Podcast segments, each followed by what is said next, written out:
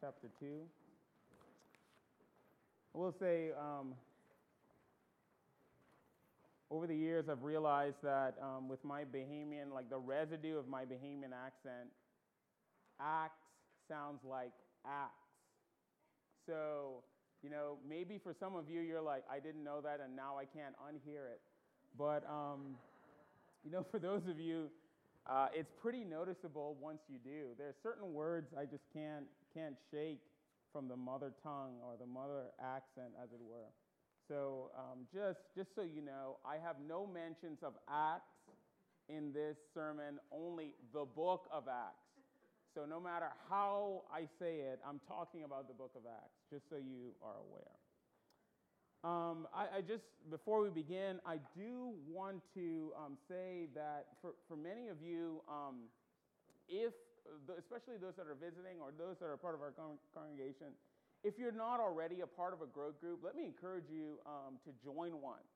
Uh, with our new model of shepherding, growth groups are the primary way in which we shepherd you um, through either an elder or a deacon being in that growth group.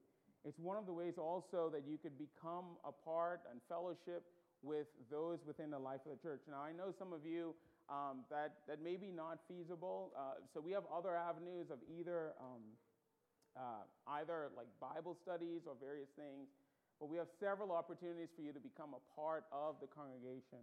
Growth group probably probably be being um, the number one uh, way. So please consider that if you're not a part of a growth group, please consider becoming a part of a growth group. Um, this month we've been looking at our mission, vision, values. In other words, who are we as a congregation? And so far, we've talked about the fact that we are a worshiping congregation. That's the bedrock of what we do.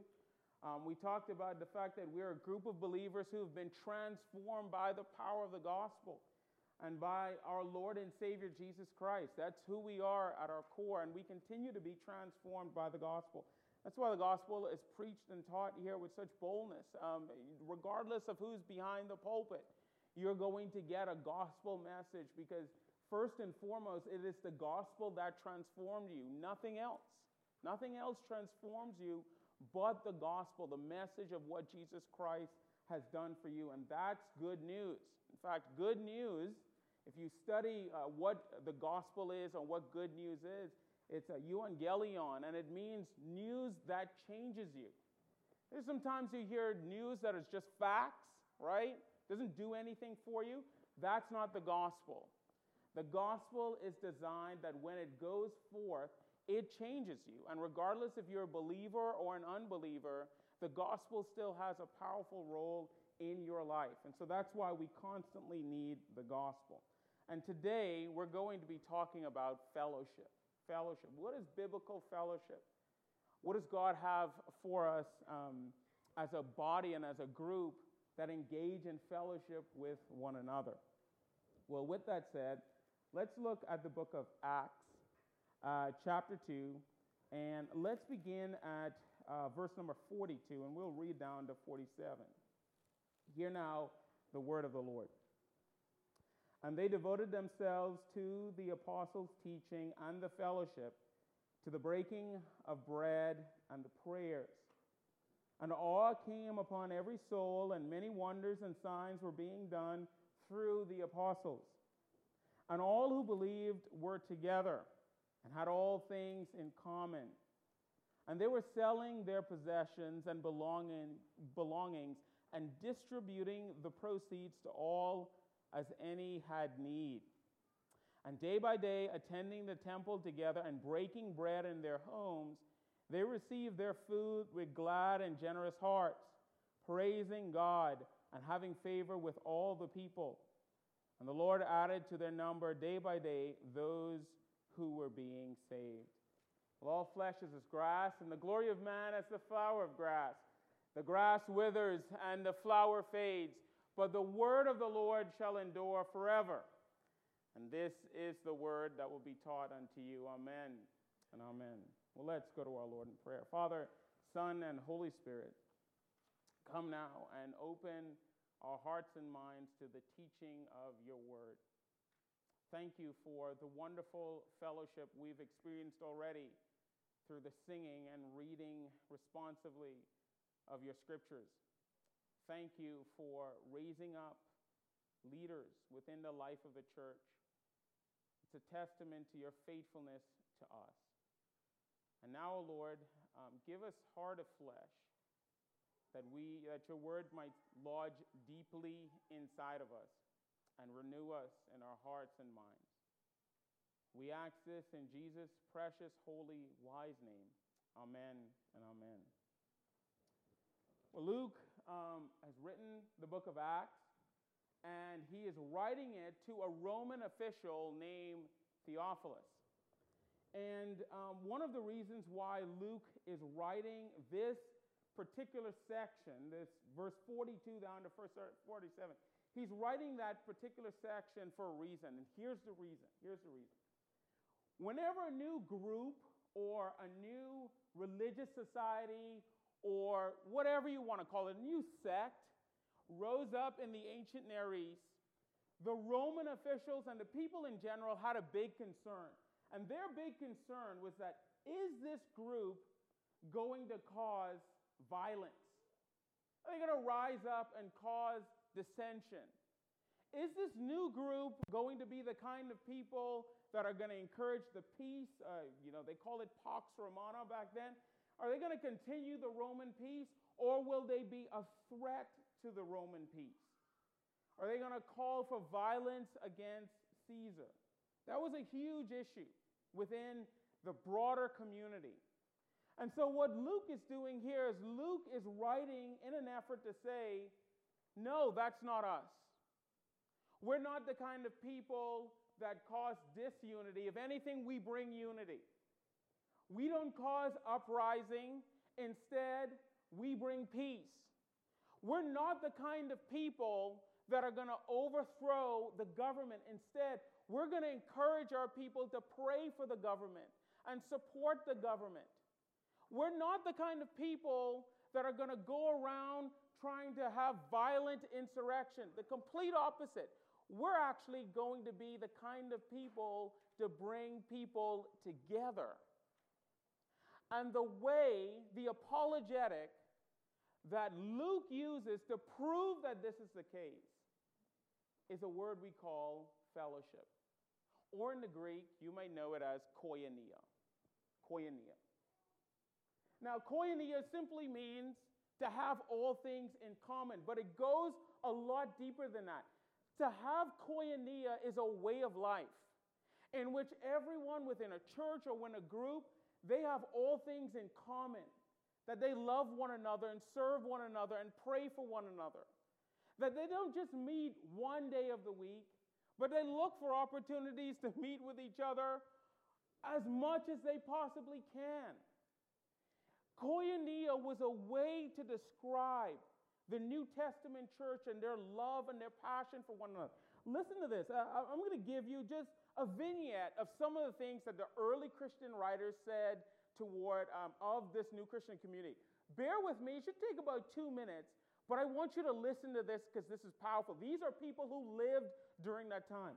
The first is uh, a gentleman by the name of Diognetus. And here's what he says about the Christian community. He says, Look, they were ordinary people, not much has changed, right?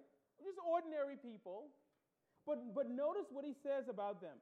And yet, there is something extraordinary about their lives.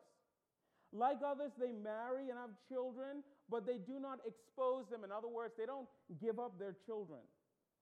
They share their meals, but not their, their wives.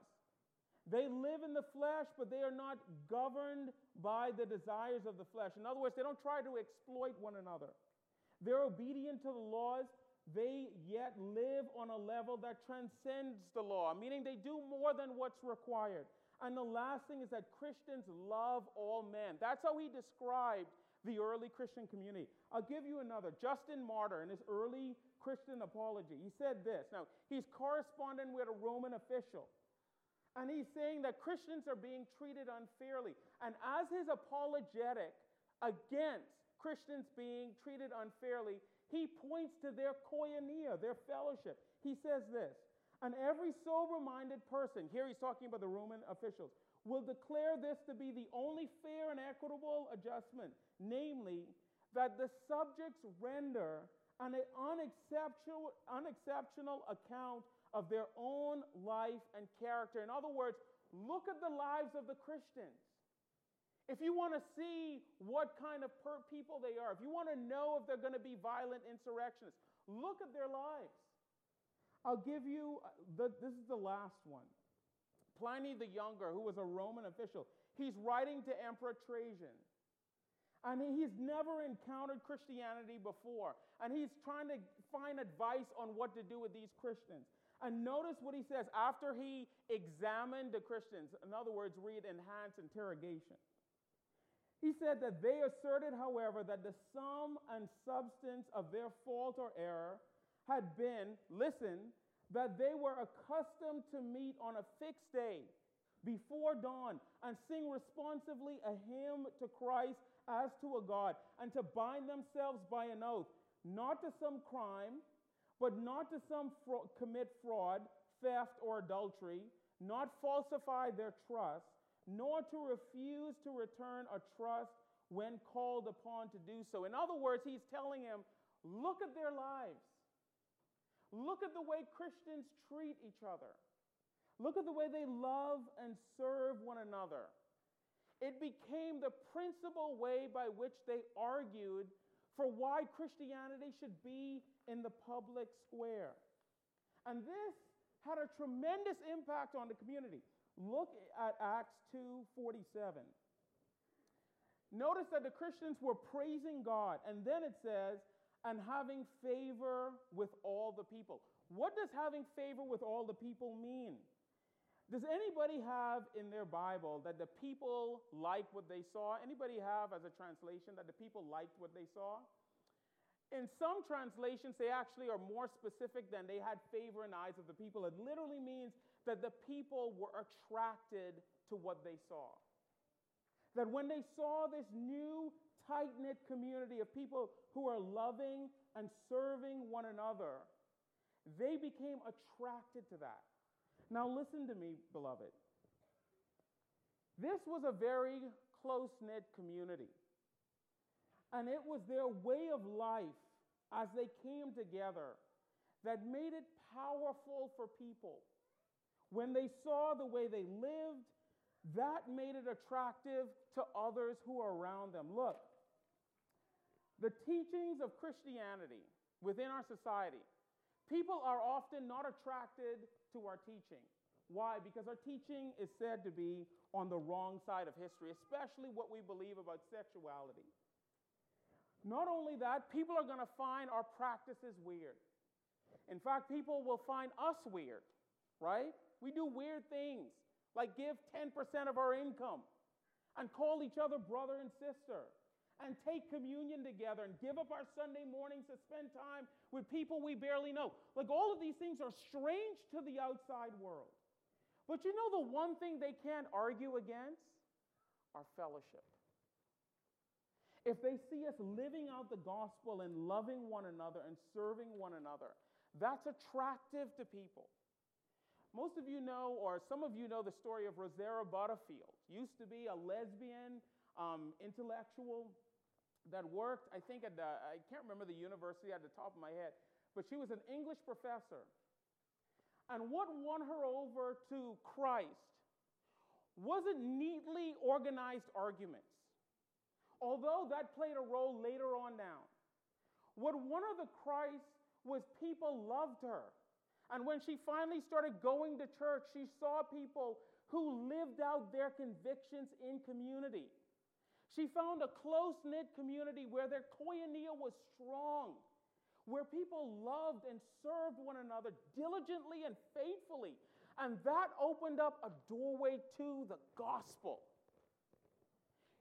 One of the things that's going to win our world, our communities to Christ, and people to Christ, is when they come to CVPC or when they come to a church and they see people living out the gospel toward one another.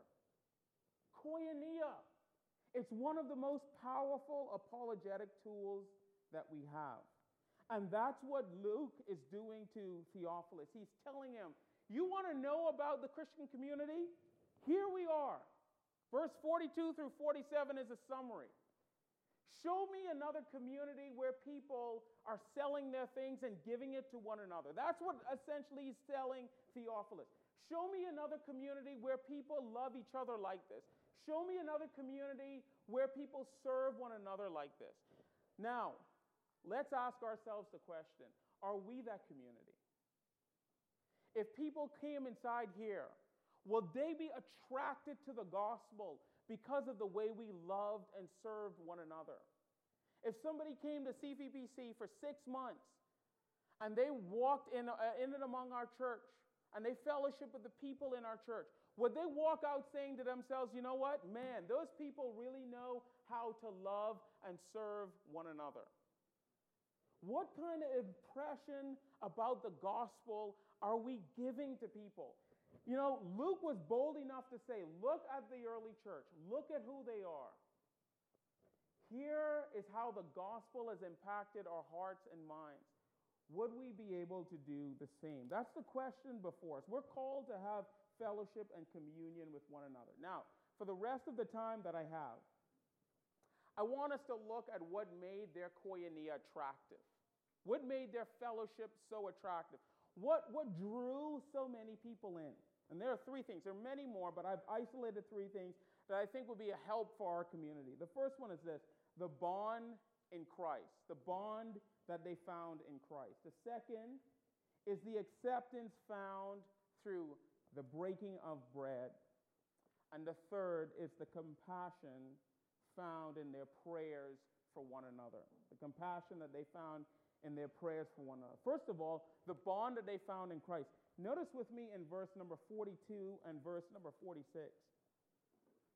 In verse number 42, they said, And they devoted themselves to the apostles' teaching and the fellowship, to the breaking of bread and the prayers. And then, if you looked at verse number 46, it said, And day by day, attending the temple together and breaking bread in their homes, they received their food with glad and generous hearts. There's a word in both verse 42 and 46. It shows up in verse 42, but they translate it a little differently in verse 46, and that's the idea of devoting themselves. In verse number 42, they, they flat out say it, they devoted themselves. In verse number 46, they used, they, they used a different turn of phrase. They said, and day by day. In other words, they devoted themselves to attending the temple together. The point that Luke is trying to make is this that the basis of their koinonia and their fellowship with one another was the word of God and to each other. In fact, he used a very powerful word, and the word is devoted. In other, what does it mean to devote yourself to something? It means to give yourself to something. They gave themselves over to studying the word together, and they gave themselves over to fellowshipping with one another. And they devoted themselves to one another. That's a powerful, um, to me, that's powerful description of how you and I should be towards one another. We should be devoted to one another. In other words, we should give ourselves to one another. Now, here's why in the context of Acts 2, that's such a powerful concept. If you go to Acts 2 at the beginning of Acts, verse 5 through 12, you'll see that scholars say there are 15 different people groups mentioned at the beginning of Acts. 15 different people groups. And what that means is this all of them, or a great majority of them, had different language, different practices, the majority of them had differences in opinion, maybe even differences in how they worshiped. And yet, Luke is saying that there's this tremendous unity that they had among each other. So much so that they had all things in common. They sold their possessions and helped one another. They, they gave everything to one another, no matter who had need. The reason why that's so surprising is this. In the ancient Near East, the, mo- the strongest bond, the strongest bond you can have with someone in, in just general culture was to be related to that person. If you were related to that person, you had a strong bond with them, and that superseded everything.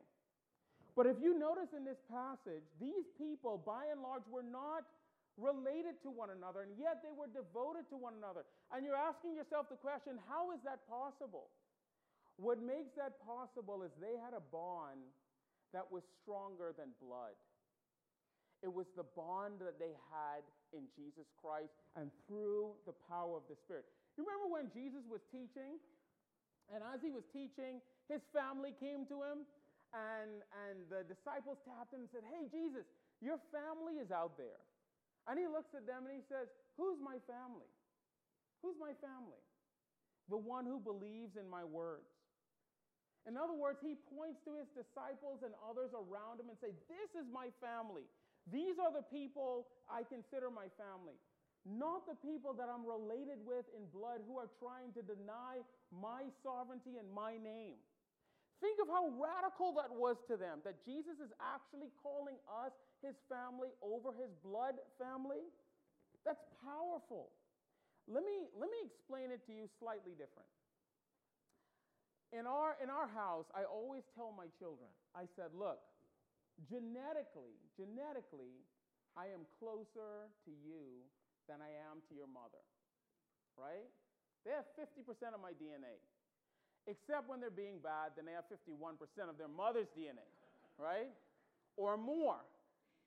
But, but genetically, genetically, I am closer to them than I am to their mother. But what does the Bible say? The Bible says, actually, I am much closer to their mother.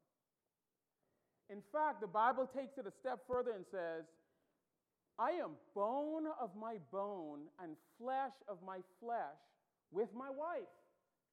How is that possible? The reason why that's possible is because me and their mother have a spiritual union. And that union was established by Christ. And for that reason, my relationship with her is much stronger, much more vital than the relationship I have with my children. And let me pause and say this. One of the biggest mistakes husband and wives meet uh, or commit in marriage is when they exalt the love for their children above the love for their spouse. Yes, your children are cute. Okay? They are. And yes, they do adorable things. And they say adorable things. But that doesn't exalt them above the relationship you have with your spouse. Because the Bible says that is the most intimate and close relationship. And we should act like that within our marriage, right? Now, I say that to say this that explains the bond that we see among these people who are complete strangers. The bond that they have together is a bond that's created in Christ, and it's a powerful bond. Listen to what um, Paul says in Ephesians 4. He says, I, therefore, a prisoner of the Lord, urge you to walk in a, word, in a manner worthy of your calling to which you have been called, with all humility and gentleness, with patience, bearing with one another in love. Why? eager to maintain the unity of the Spirit in a bond of peace. Why? Because there is one body and one Spirit, just as you are called to the one hope that belongs to your call one faith, one Lord, one baptism, one God and Father of all, who is over all and through all and in you all. What is Paul saying here in Ephesians 4? It's radical.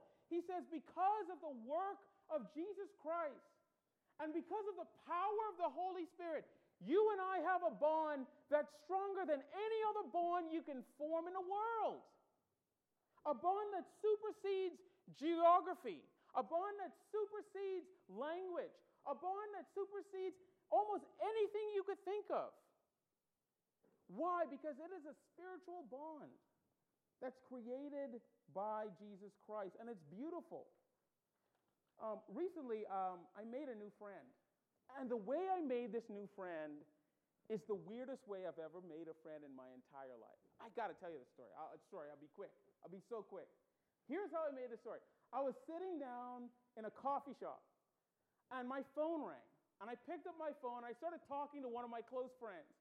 And, and we started, like, I, you know, some of you know, I have a laugh that can border on obnoxious. Okay? Just, just slightly, not too much, right? If I rein it back, it's not obnoxious. But sometimes I, I laugh and like the whole world knows. And we were just like laughing and fellowshipping with one another. And then like I could see everybody inside the coffee shop just being a little weird. So I was like, hey, I gotta go. You know, blah. So I, so I hung up the phone. And not longer than two minutes later, a lady, a young lady walks up to me and she says, Hey, this is really weird, but are you a Christian? I overheard your conversation. Are you a Christian? I said, uh, Yes. Are you a Christian? And she said, Oh, yeah, yeah, I'm a Christian. I, I said, You know, I'm sorry, I didn't mean to eavesdrop on your conversation. But um, I have somebody that I think you would really love to meet. And I was like, man, is this like a multi-marketing kind of deal? You know, like, am I being introduced to, you know, maybe we're going to be fleece? You know, or maybe introduced to an axe murderer? I don't know. So she gives me this guy's number, and without even thinking, I text the guy. And I said, hey, I met this girl, and I gave, I can't even remember her name now, but I met her, and she said that I, I have to meet you, and I'd love to get together with you. And he said, sure. And so, but a month passed, and he texts me like this, this random address, and I, and I went. I went. I can't, like, I didn't tell anybody I was going. I didn't say anything. But it's the weirdest thing in my life. So I pull up, and I hopped up my car, and this guy, like, makes eye contact with me, and he said, hey, are you Dennis? I said, yes. He said, oh, come on in. And I was like, I don't know this guy, so, but I, I'm willing, I'm willing to be led today, right? Maybe to the slaughter, but I'm willing to be led. And so I go in, and there's a number of other guys there, and I've never met these people in my entire life. But let me tell you, for the next hour plus, we swapped stories about what the Lord had done in our lives. And we started uh, reading the scriptures together and praying for one another. And, and it, was, it was incredible. It was incredible. I mean, it was just, it was just absolutely amazing. And then afterwards, we were like hugging one another, you know. And then I, I left, and all of a sudden, my phone blew up. And, and they added me to a text chain, and now, now we're like going to go on vacation together or something. I don't know. But, but, but here it is. Here it is.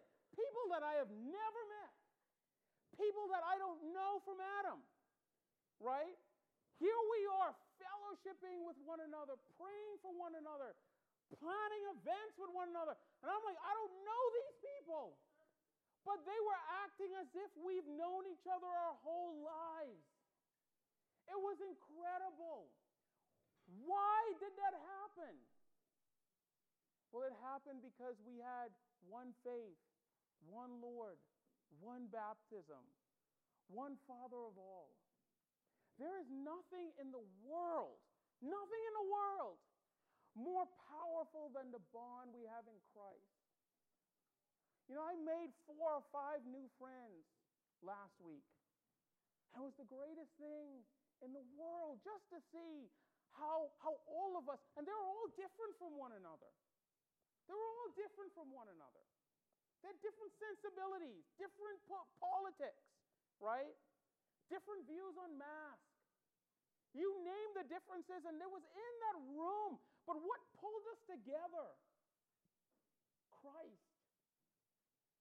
You know, sometimes a church could be the most divided place in the world because we make everything uh, a dividing line except Christ and the gospel. And that's what we see here people coming together around God's word and fellowshipping with one another because that's their strongest bond. Now, that leads us quickly into the second thing, and it's the breaking of bread. If you look at verse number 42 and verse number 46, you get this. It, it, says that they were breaking bread together, verse 42, and then in verse 46, they were breaking bread together in one another's homes. Now, verse 42, I, I take the breaking of bread there to be communion, like the breaking of bread. I take to make communion. And verse number 46, I take just the breaking of bread in terms of just being in their home and fellowshipping with each other. Now, what is significant about the breaking of bread? What is significant about the breaking of bread? Well, you, you have to go to Revelation 19 to understand every time the Bible mentions breaking of bread, why it's so significant. In Revelation 19, you get this beautiful picture of the marriage supper of the Lamb. And it's a symbolic representation of the joyful, intimate fellowship that believers will have with God, but it also pictures something else. It pictures the acceptance of God's people into the new heavens and the new earth. What's so powerful about communion and eating with people together? It shows radical acceptance. When, when I lived, I, so I grew up in the Bahamas. I was born there, raised there. Um, you know, on the playground, I spend most of my days. But, but I, I spent my whole time to the Bahama, in the Bahamas up until I went to college. And, and there's this joke about Bahamians, and it's this if a Bahamian allows you to eat in their home, you know they're their friend. You're, you're their friends.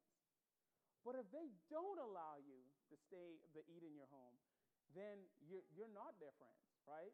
And so if I went over by a friend's house and their mother said, "Hey, Dennis, you can stay," then I know I'm in.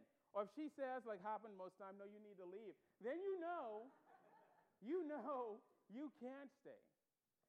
There is something powerful about when we sit down and we eat a meal together because it demonstrates that we are accepting of one another.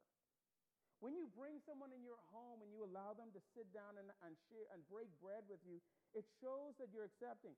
And, and let me say this all of us have a felt need to be accepted. All of us. If we have somebody walk through our doors one of the first things that they ask themselves intuitively is this Will I be accepted? Will they like me? Will they invite me to their home? Will they talk to me? Will I be accepted? And it's not just in the church. Think of everywhere you go. When you go to college for the first time, well, you know, most of us, we don't think about our grades. Are we going to find a friend group where we're going to be accepted? When we go on a job a first time, you know, money is nice. But the next thing outside the money we want to know is will be accepted on our job? One of the things that's so powerful about this text is the radical acceptance that is seen in this text, where they're eating together and fellowshipping together and sharing their possessions together. Why? Because they've accepted one another. They're accepting of one another. And look, when, when you go to a place and you are accepted within that community, there's no greater joy that you have. And one of the things about our community, our CVPC community, is we have to be a people that's accepting. And the reason why is this. We, you know, we don't, you know, there, there's a lot of cheap acceptance that happens in our society today. But gospel acceptance is different. You know, Jesus said this All that the Father gives to me will come to me. And whoever comes to me, I will never cast out. In other words, whoever comes to me, I will accept. Radical acceptance. Our acceptance isn't based on the fact that we like someone or, you know, they wear the same brand of clothing that we have or that they went to the same college or school or wherever, or they grew up in the same town. That's not the basis of our acceptance. Our acceptance is based on the fact that Christ has accepted us. With your flaws, with your biases and prejudices, with your sins. He sees you at your worst and he says, I want you. I want a fellowship with you. And I accept you. That's the power of grace. And let me say this that's the power of community. Radical acceptance, not based on any kind of precondition, but based solely on the power of Jesus Christ and what he's done in your life. Radical acceptance. All right, the last thing I want to say is this the compassion demonstrated through prayer. Go back to verse number 42 it says that they devoted themselves to the apostles' teaching and the fellowship, to the breaking of bread and the prayers. Now, that, that's interesting. Prayers. Why, why is prayers so important? Well, well, the first is this there's two reasons. One is theological, right? One is theological. Prayer is a sustaining grace in the life of the believer. A sustaining grace. Pastor, what do you mean by that? If you read Luke 22 31, Jesus says this Simon, Simon, take heed. Satan has been given leave to sift all of you like wheat. But I have prayed for you, Simon, that your faith may not fail. And when you are restored, give strength to your neighbors. In other words, when we pray for one another, that is, that is one of the ways God uses in our lives to sustain us. You know, I am sitting here, I am standing here before you.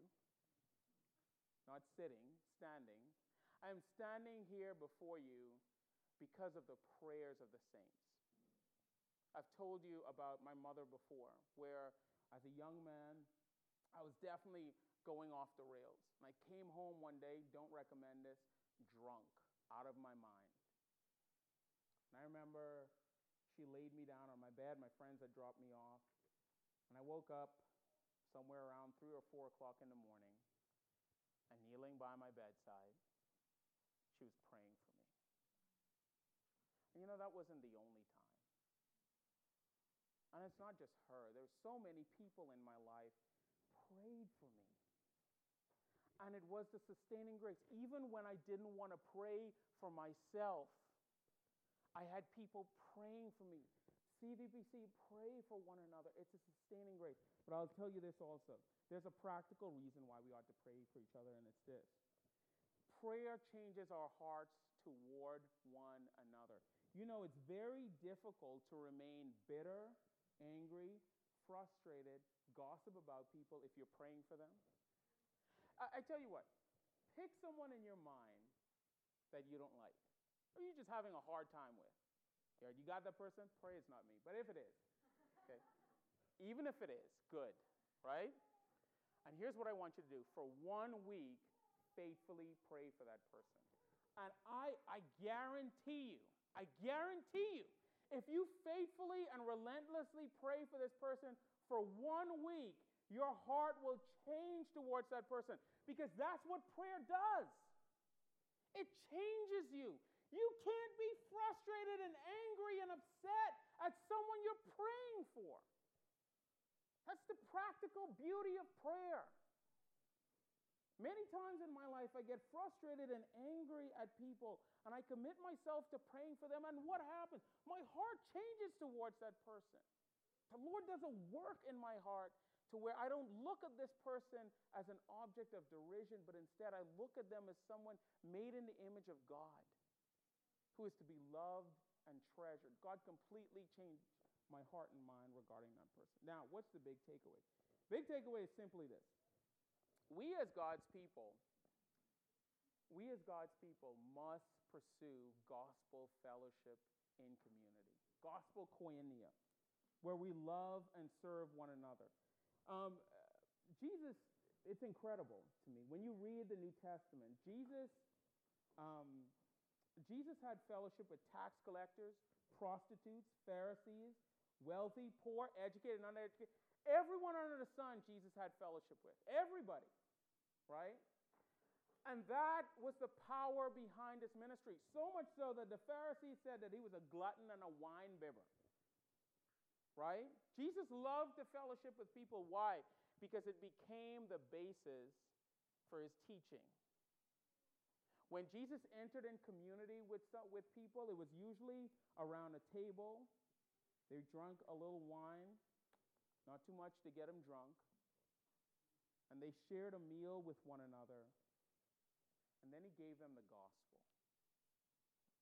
There's power in fellowship, and all of us need to pursue that as a good and as an end. Father, we thank you so much for the power of fellowship. And the reason why we could even talk about koinonia is because you entered into koinonia with us. That you reached down and you changed us and now you live with us, you abide with us, and we are in union and koinonia with you. Lord, I pray that as a body we might see the power of being knitted together to have all things in common and then dedicate ourselves to that. Bless us now in Jesus' name. Amen.